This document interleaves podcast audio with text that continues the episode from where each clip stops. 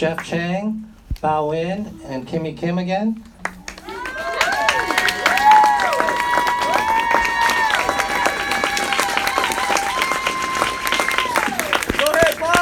And to lead our discussion, Jane Kim.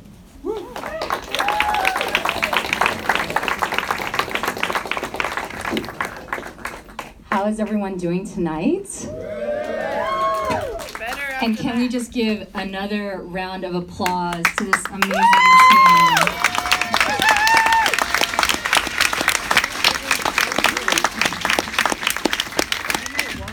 So Jeff, Kimmie, Bao. Um, so I'm gonna start off the discussion, ask a couple of questions, and then I think we'll have a few. Uh, we'll have time for some Q and A from the audience.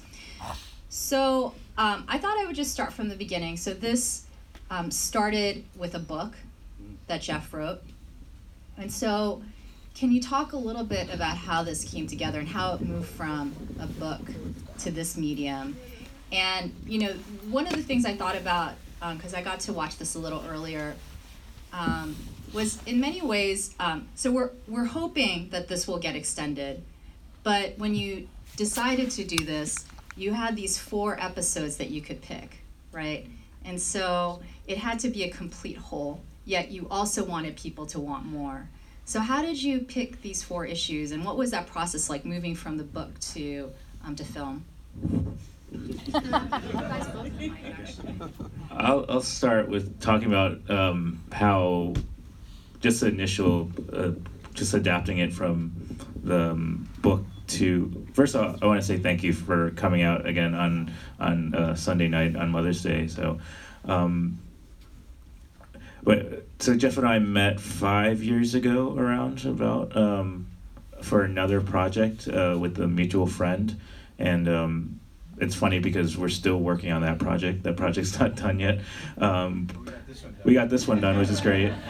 Uh, and about a year later, Jeff came out with "We Gon' Be Alright," the book, um, and I I read it, um, not picturing it or thinking about adapting it. I just read it as a fan of Jeff's work and as a friend. Um, and when I read it, uh, when I read anything as a filmmaker, as a visual artist, I just kind of conjure up images in my mind, even when I have like very dense and complex subjects, like in Jeff's book, and um, but with Jeff's book, there's it's so personal. There's such a, in terms of his narrative, even though he's dealing with really um, serious issues, and so. Um, I kind of read the book, left it there for six months, and then Jeff called me and was like, "I have this idea about why don't we make this into a series?" and and uh, it's a bit tough getting funding for a documentary series like these, um, and we just kind of talked about it, but nothing came of it. And six months later, uh, I'm randomly in New York, and I get a call from um, Kareem Ahmad, who is. Um, uh, works at worked at ITVS, and he told me that there was a digital open call for new projects. And he's like, "Do you know any series ideas?" Mm-hmm. And I honestly had totally forgot about the conversation I had with Jeff. Uh, and I was like, "I don't really have anything, but maybe let me think about it." And then once I hung up, I was like, "Oh." Wait. Uh, then I called Jeff. I was like, "Oh, we have a week to like turn in this application for this open call, and I don't know if anyone's ever applied to ITVS, but they're really long applications and uh, they're kind of tough. But we we were lucky we were lucky enough to be kind of free that week, and we just we just worked it out. In one week we made that application. I don't know.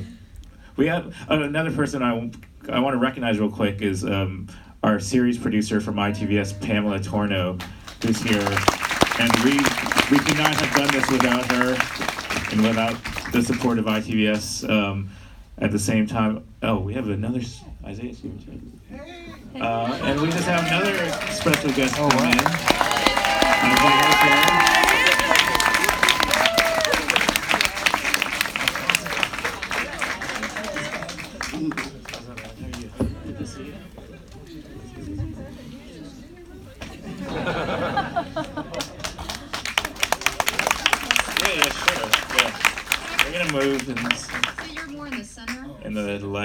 Center. You get all of you, Kimmie, Jeff, and, and I say that everyone in the center. so I'll quickly finish the story so we can start talking to the real star of this series. Um, and yeah, we got, you know, ITVS loved the idea and we made it happen. Uh, but Jeff can answer about how we kind of figure out which chapters we wanted to make into uh, what you see on the screen. Um, yeah, so uh, the the book is about resegregation, right? Racial resegregation, and um, the the core of the book revolved around these two essays that were about um, gentrification and displacement, and then about Ferguson. Um, and you know, I, I've known um, Isaiah for wow, feels like um, yeah, many many years, and um, and seen him grow into a community advocate, um, an amazing artist, and uh, and we didn't know um, about your story actually. Um, we. Uh, we knew that you were in Kendrick's video. We're like, oh, let's go talk to Isaiah. He was in Kendrick's video. Um, and as we talked more and more, uh, we were like, here's here's a story. Here's a really really important story um, to be able to tell. And so that became uh, the pilot. That that particular story became the pilot and really emotionally grounded us. Like Isaiah really emotionally grounded us in the mission of what we had to do um, with the series. And uh, and so we you know we took. Um, probably too long for Isaiah's taste to, to, to put the pilot together. Um, and then from there, we kind of proceeded to try to find a bunch of other stories that would fill out. We knew we wanted to do the Hollywood story. We didn't we didn't know how we wanted to end it. Um, and then the Harvard admissions story uh, kind of came up. Uh, there was a bunch of other ideas that we had um, as well, but um, it was really a blessing to be able to work with. Um, work with Isaiah and and more importantly to be able to um, and actually on this on this day on this Mother's Day to be able to to um, have to hear and have Isaiah take us through his story. So I want to pass this to, to Isaiah though. Well, oh no, we're gonna end with Isaiah. I got a plan. You gotta let me moderate.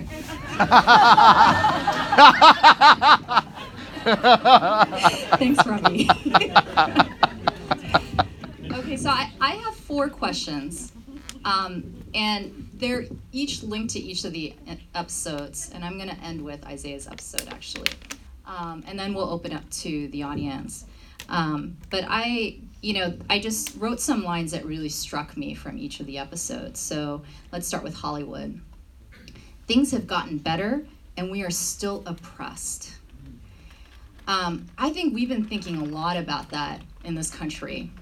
We elected our first black president in 2008, something which, as a young woman of color, I never thought would happen in my lifetime. As a young person, I didn't think that would ever happen in my lifetime. And then eight years later, well, we all know what happened. and um, um, as someone who's been an elected official here in San Francisco, as a woman of color that has been able to run and be on eight ballots and be taken seriously, um, and to have my grandmother tell me that she was envious of me, right, because of opportunities she was never able to have that I was able to, I think a lot about how far we've come and how far we haven't. And as an elected, my race and gender was used against me almost every single day in almost crushing ways. And yet I still had held power that was vested in me by the city and county of San Francisco, by our city charter. The same power that had typically only been given to white men with property, right? So that dichotomy that we're constantly living under. So, you know, I was wondering, you know, talk a little bit about about that. I think I really connect with what you just mentioned about the fact that you constantly get challenged. You establish a certain level that you didn't think that you'd be, but you still feel very much every day is a struggle. So I started my career at MTV, and I remember back in when I was the only Asian person on the floor. There was another person. They will constantly confuse our names because they couldn't tell the difference between Kimmie and Chris. So I would get called Chris all the time. And the joke became I would call them all one name, all the other. I was like, oh, hey Travis, and everybody's a Travis until they get my name right. If you want to talk to me, you need to get my name right. But then again, now I go back to MTV Building, uh, New York uh, HQ. It's very much like this room, but I do know even if that is the case, people like female or minority, we struggle every day. I go into the meeting here. I've been out here for about 15 years now. Still going to the meeting, it's white driven, cr- creative room. So it's it's very much like a mixed feelings. You feel like I'm doing better. I'm doing you know better for actually young people like you know Solomon and all their friends. I feel great about the fact that I'm tr- contributing something, but still you have to go so much more, so many extra miles to get there. So all I'm doing is like do my best to get there for myself and people behind me or coming up, and also don't get discouraged because it's very depressing every day watching news. It's just it's overwhelming. Like things that no matter what I do, am I making change? Is it am I making anything better? I think I do, but still it's very difficult to feel. 'cause It is what it is at the moment, but I don't want it to be that way. So I feel like every day discouraged, depressed, sometimes really angry, but still, okay, I'm gonna suck it up. I'm gonna do my best. The way that I came this far, I'm not gonna let this one, you know, fail or feel more responsible for younger people and myself. So that's how I'm struggling and managing my day to day. And by the way, anyone can answer these questions, including Isaiah. I'm just going to end with your episode, but you can answer at any time. And and to go to go to the next step, because we're talking about you know 2020 is next year. We have a big election coming up, right? And we're all aware of that. Um, and so we have to brace ourselves for what if there's another four years of Trump, right? Let's not forget that that might happen, right? So what do we need to invest in our country today in case that happens? But also, what happens if he doesn't win? do we all go back? Right? Do we stop caring? Like didn't didn't we just win one of the most diverse representation in, in the house because trump was president? So what happens if he doesn't win? Right? And a democrat does win.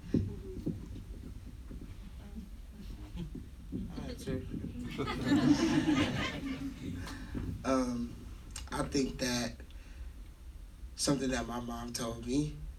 I remember way back when, like, we were talking about like world wars, and I was like, "What if World War Three comes and what if this happens?" And, and she was like, "Look, baby, all of that stuff is gonna happen. What you need to do is focus on you, and make sure you get through life positively." And what I would say is, whether Trump gets elected, reelected, or somebody else gets elected, the president of the country, while it matters in terms of like representation, getting things done, what we need to be investing in is ourselves because we make a better America, not presidents. So which um, brings me to another line in that in that um, in that episode which is that presence doesn't equal power right um, so going to the the last episode um, that episode made me think of um, a poster that um, is at stanford's native american house at Muwekma uh, where jeff used to teach. And it's a it's a poster of a flag of the american flag. And i remember when i saw it it really struck me to see an american flag in the native american house at stanford. Um, but underneath it it said make something of it. And I thought a lot about that listening to to the folks that you interviewed. And so, you know, talk a little bit about you know that episode and what that you know what we are making. Like this is our country. This is America. This is what America looks like. All the in betweens.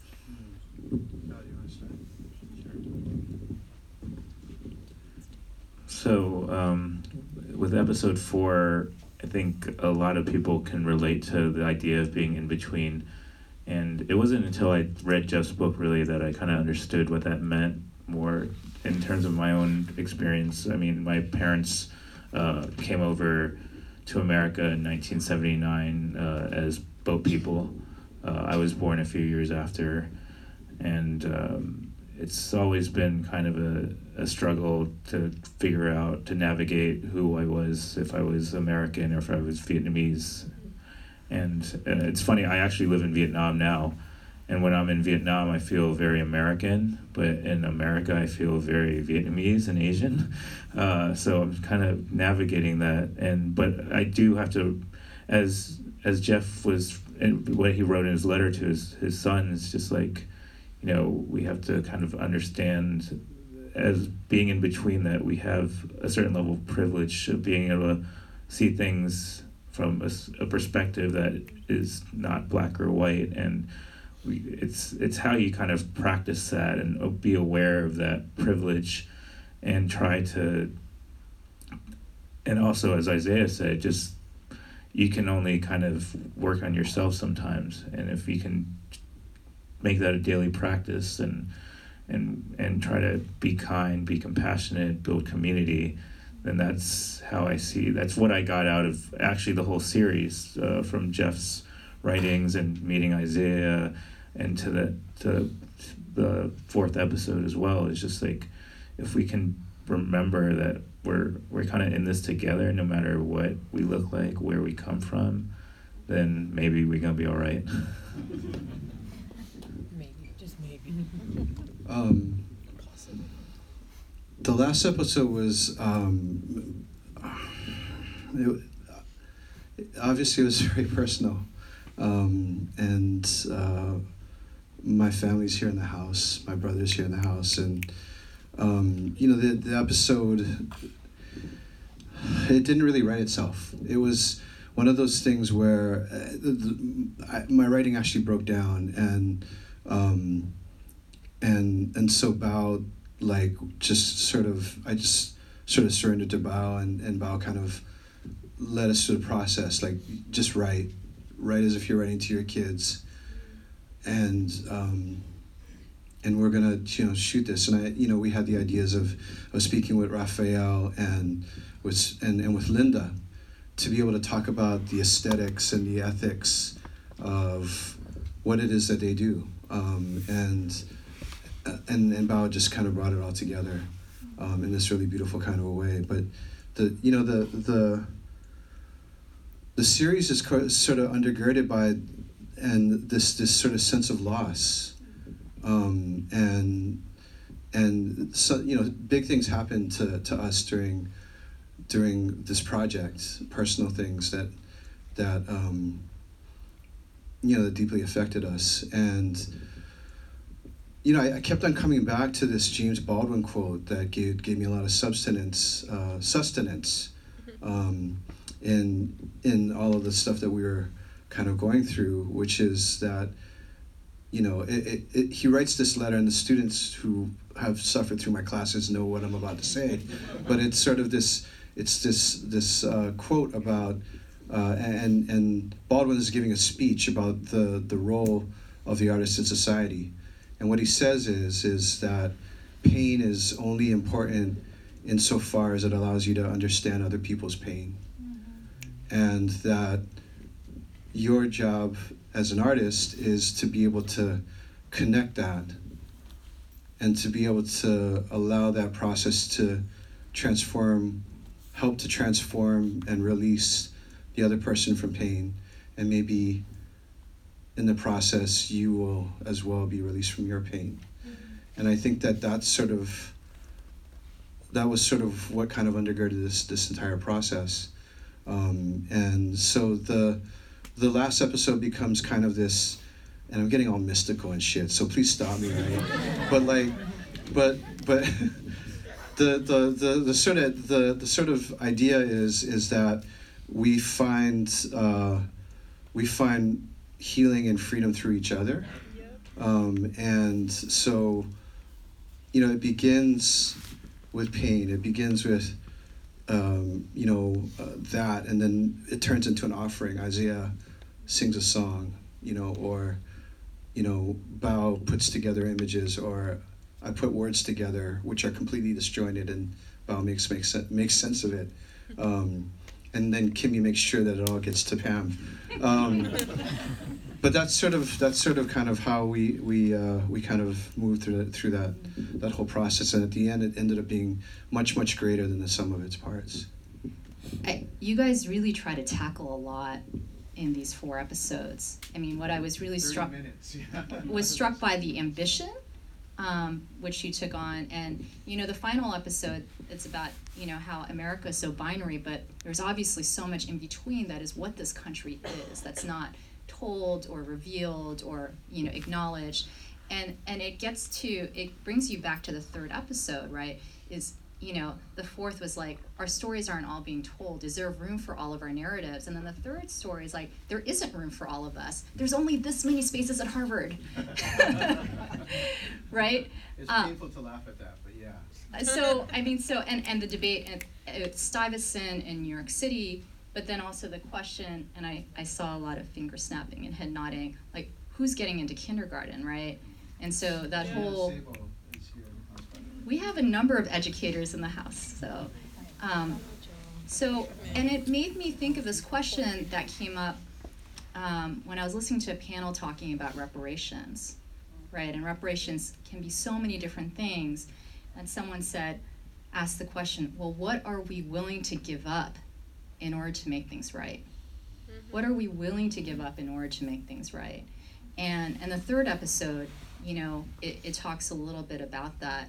I, you know, I have to tell you, as an Asian American, I'm very pained. Like as soon as I saw that you were doing affirmative action, I was like, Ugh, you know, just cringing um, at the conversation because it's such a tough discussion to have. But how did you decide to approach affirmative action? It's such a big issue, and it could go wrong. it could easily go so wrong. Uh, well, part of w- one of the things is to, to say, and, and so I just want to I want to shout out Gina Sable is in the house here. Um, and I also want to shout out the Berkeley High students. We got Phoebe Wan and Solomon um, in the house. I'm sorry, and Mallory. Yeah, and Mallory. Where's Mallory? Mallory. Hey, Mallory was, has been our amazing, amazing uh, staff person, part of our amazing team here. Um, and so, you know, the the the piece had to be done. I felt like because in order for us to kind of get to this question of what to do now, um, we have to struggle with the issues that we're struggling with internally. Um, and so part of it was to be able to say, well, all y'all in the media are acting like this is all brand new.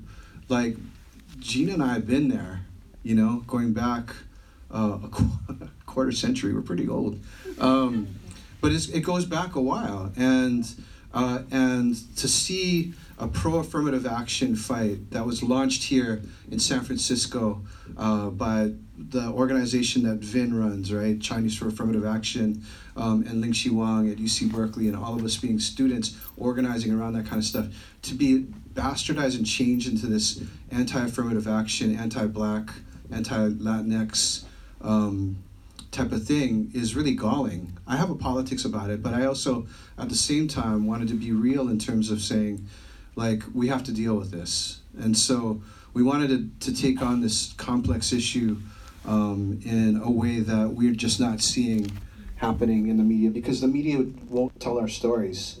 Um, and so, yeah, so we wanted to surface this deep history and then get, get at the complexity and show, show people uh, who have been in the streets. The, the media shows the anti affirmative action protests, but it hasn't been showing the pro affirmative action uh, demonstrations that have been having all, uh, happening all across the country, and doesn't talk about the fact that two thirds of Asian Americans support affirmative action.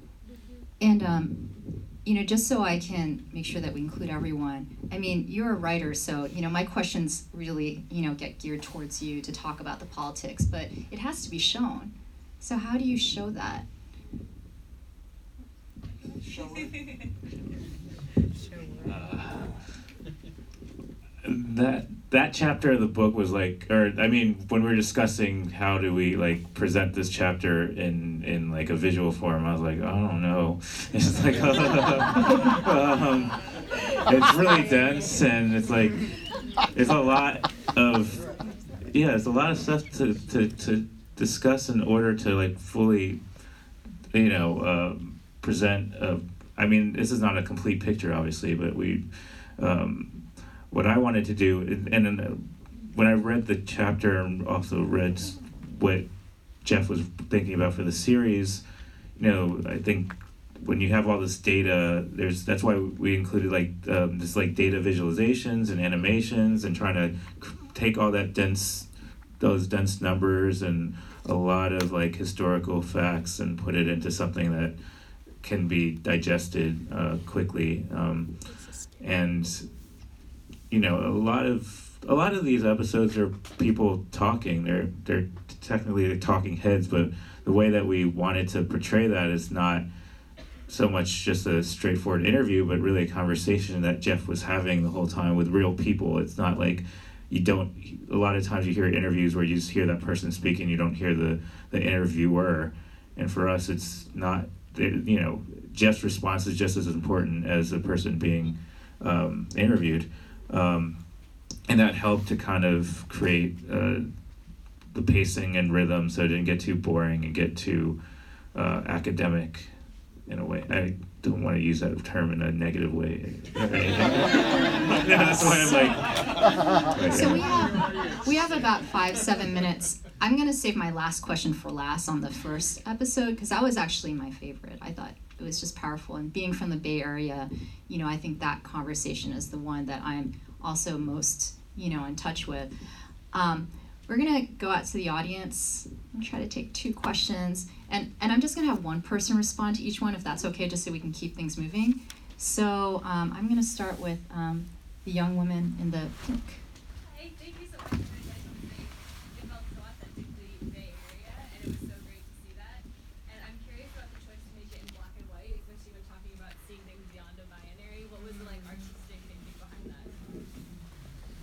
That's a great question. Uh, so I guess I'll answer that quickly. Um, I Jeff's book. Uh, if if people have read the book, the cover is this really uh, evocative photo of David Davis's photo, hands up in black and white, and um, in keeping with the spirit of the book of not just the writing, but also obviously there was aesthetic that Jeff wanted um, when he when he wrote the book. I wanted to. I knew from day one that I wanted to do this in black and white and Jeff was cool with it, and you know, for the most part, we didn't have any real pushback. And uh, another thing that I found important is when you hear the term resegregation, you know, segregation is obviously the main part of that word. And when you think about segregation, at least for me, you think about the images of the 1960s and the civil rights movement and how that was very vivid black and white. And if you can tell, like, the stuff that we shot personally was black and white, but then the archival and the um, and yeah, the stock footage was all in color, and that was a conscious decision to kind of have that what is past, what is present, what is present, what is past in a way. Um, so yeah.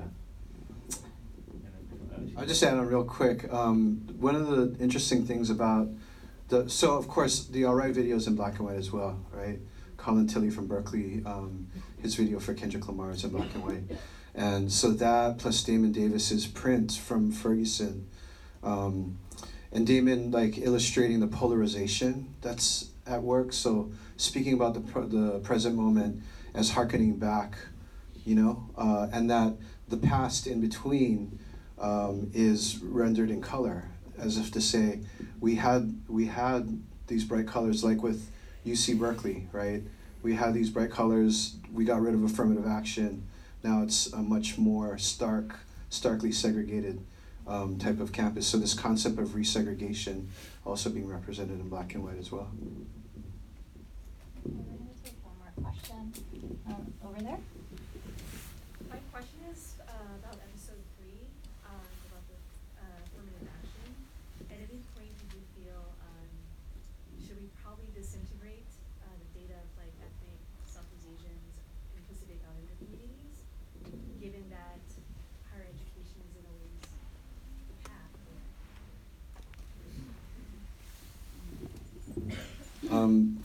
20 minutes.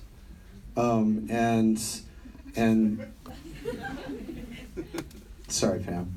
Um, it's a really complex issue. And, um, and you know, I, we could go into a whole thing about, um, you know, the issue, one of the issues that we came up on was uh, during the 80s was uh, affirmative action for Filipino, uh, Filipino um, American um, applicants right? And of course now the, the question of disaggregation um, is key, is that it actually undergirds the politics of the anti-affirmative action activists, right? They're anti-disaggregation, right? Um, and and so the the question of disaggregation um, came up, and I think it's something that uh, we could definitely uh, capture in in the second season. Yeah, if we get one. I'll, I'll get to that too. Thank you. Um, and, and you know, th- th- that's such. There's so many layers to that, and even you know, Harvard's now struggling with their African American numbers because they're realizing that so many of their what they consider Black African American are African immigrants too, and so there's so many layers to um, to the story of diversity. Um, did Amber Alert go off again? Yeah. So this is um, to the to the second to last question because I also want to talk about what we can do to support the series because it's amazing. Did do folks agree? Yeah. And we want to see a second season. The line that I was most struck by in all four episodes is, um, "You're not a part of the future." Um, so in the Bay Area, where, where we all are, we know how expensive it's gotten. We have the fastest growing income gap between the rich and the poor in the country. And this has been going long before Trump became president. Um, wealth is concentrating in the hands of a few. Companies can now make five times what they used to in the 80s with a third of the employees, right? And so you just see the wealth accumulation and the income gap and homelessness increasing, right? And we often forget that homelessness hasn't always been here, right? Not as the crisis that it exists today. It started in the 80s, right? And, and I'll just do a brief history lesson just because I think it's so important for folks to understand the context. There was a time that government used to be in the business of building housing. And between 1940 and 1980, um, we, you know, HUD's budget rivaled the Department of Defense. We used to build housing for poor working class, middle class families in America. And it was when we decided to make government smaller, when we didn't trust government, when we cut taxes, you know, one of the one of the victims was HUD. And and actually we cut HUD's budget by by two thirds. And not just Reagan and Bush, but Clinton too. Democrats and Republicans cut that budget. And homelessness suddenly emerged as a crisis in cities across the country when we stopped making housing affordable for everyone. Right? So, you know, government now with because we don't have money to build housing, we've largely become wealth managers in determining who gets to work here and who gets to live here. You get to build a hotel, you get to build housing, you get to build it 10 feet to 100 feet. You know, it, it's kind of a wealth management program. And government has this kind of existing crisis, which is we're trying to raise as much revenue as possible by raising value of land, bringing in jobs, bringing in people with high wealth, and we're supposed to look out for the best interests of our constituents. Those are competing interests right? They don't go together. I'm trying to bring as much money into the city to fund our schools and how do you do that right? So you know i, I mean you you were so powerful. I, and and so you know i was just so struck by that line. If you talk a little bit more about that and then the process for for you all in being part of telling that story Um, I think that, that that line came from when we were talking about how they uh, put four seasons over the over the ones downtown East Palo Alto, and um, I mean I think that that all of those decisions that you're talking about, how they cut the, the housing funds and that how cities and governments used to build houses and now that for us and now they don't stuff like that, they were all decisions and uh, making it so that the wealthy could come in and do what they're doing now. It's all it's all based on like financial gain. Like if people are coming in and they want they want to make money, they're not thinking about the people that don't have it, right?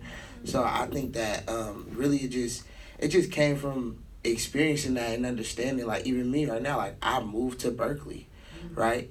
I live in Berkeley because that's where I can afford to to live and have a small studio for myself and my, my girlfriend, you feel me? And now it's like that's what we're doing. We're not living in East Palo Alto. I can't afford to be there. There's no housing for me. There's no affordable apartment or anything like that. You know what I'm saying? So that those are I don't feel like I'm a part of the future in East Palo Alto, even though I did so much work that they're building buildings off of the work that I've done.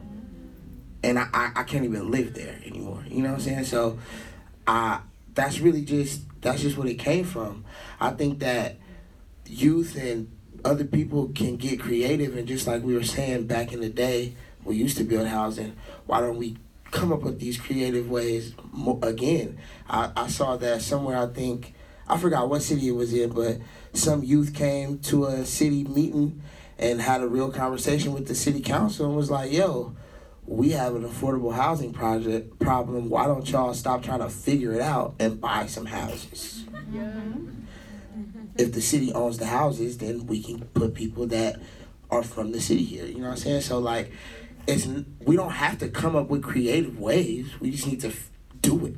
You know what I'm saying? It's clear. In the what I'm saying? 1970s, we had more, we had more units in our public housing than people on the wait list. We used to have more units in public housing than people on the wait list. So that that leads me to the the next question is, you know, having spent this time working on this series, so are are we going to be all right?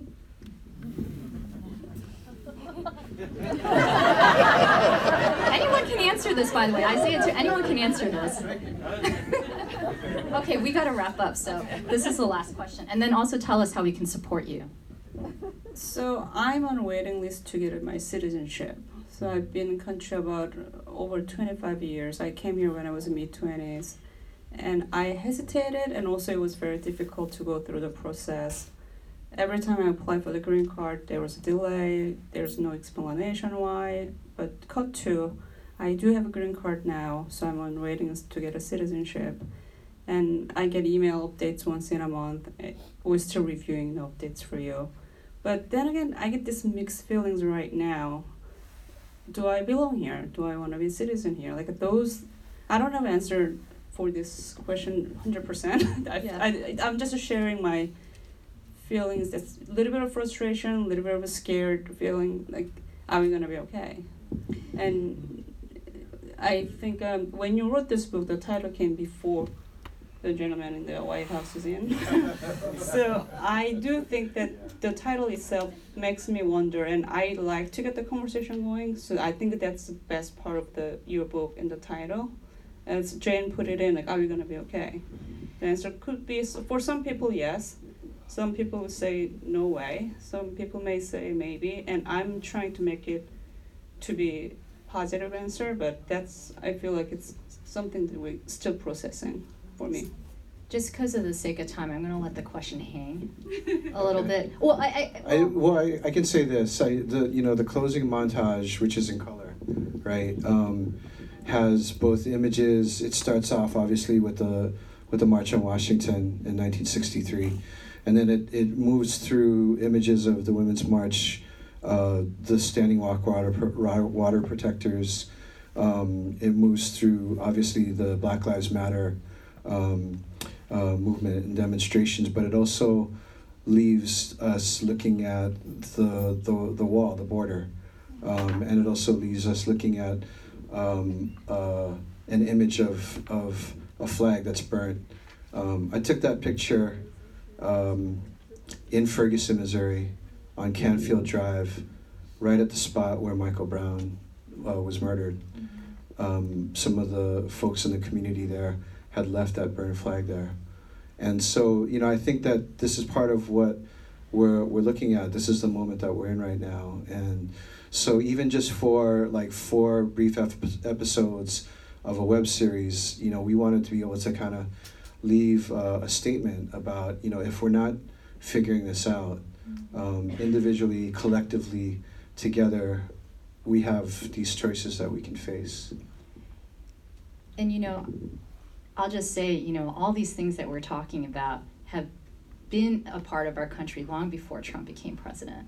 And I'm just as fearful of Trump not being our next president as him being our president. Mm-hmm. Because if he's not our president, do people, you know, sit back? Right? It's homelessness was during the Obama years. Michael Brown was shot and killed in the Obama years. I, you know, not to say this is Obama, by the way. I'm just saying that regardless of who's in the White House, you know, as I, Isaiah said, our life as we know here, it here in this country has been what it has been. And so um, I'm fearful of Trump winning another four years, but I'm also fearful of him not winning and a Democrat coming in and everyone thinking that we're going to be all right. So, how do we support this series? Because Nice these pivot, stories are so Nice important. pivot. I mean, it it's it allows us to have this conversation and it's pushing us right to to talk about all of these issues. Um, how do we make sure that that that we see more of this? We will be. Should I do it? Uh, so, the, the the series goes live across the universe on Tuesday. Uh, it'll be on Indie Lens Storycast, the YouTube page there, and the Facebook page for Indie Lens Storycast. It'll also be on my website, bealright.net. Um, what we want to ask is, we know that you saw it tonight. If you liked it, please watch it again. Uh, tell a friend tell a thousand friends, have them tell a thousand friends, um, and and just you know spread the word about uh, the work that we're doing. Please to spread the work about Indie Lens Storycast. Indie Lens Storycast has provided a platform for. I'm this is my first time to this, um, and it's provided a platform for amazing, really, really important stories to be told. There's an amazing Dreamers series there. Uh, there's an amazing Tacos of Texas series there.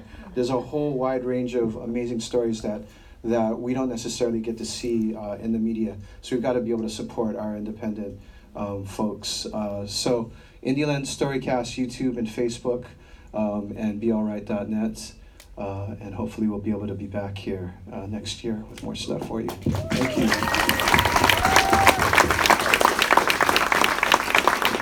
Jeff, Kimmie, Bao, Isaiah, please give them another round of applause. Jane. A round of applause for Jane Kim. Thank you all for coming. Don't forget your audience ballots, and we have a whole nother week of CAAM, so please check out our other programs. Thank you.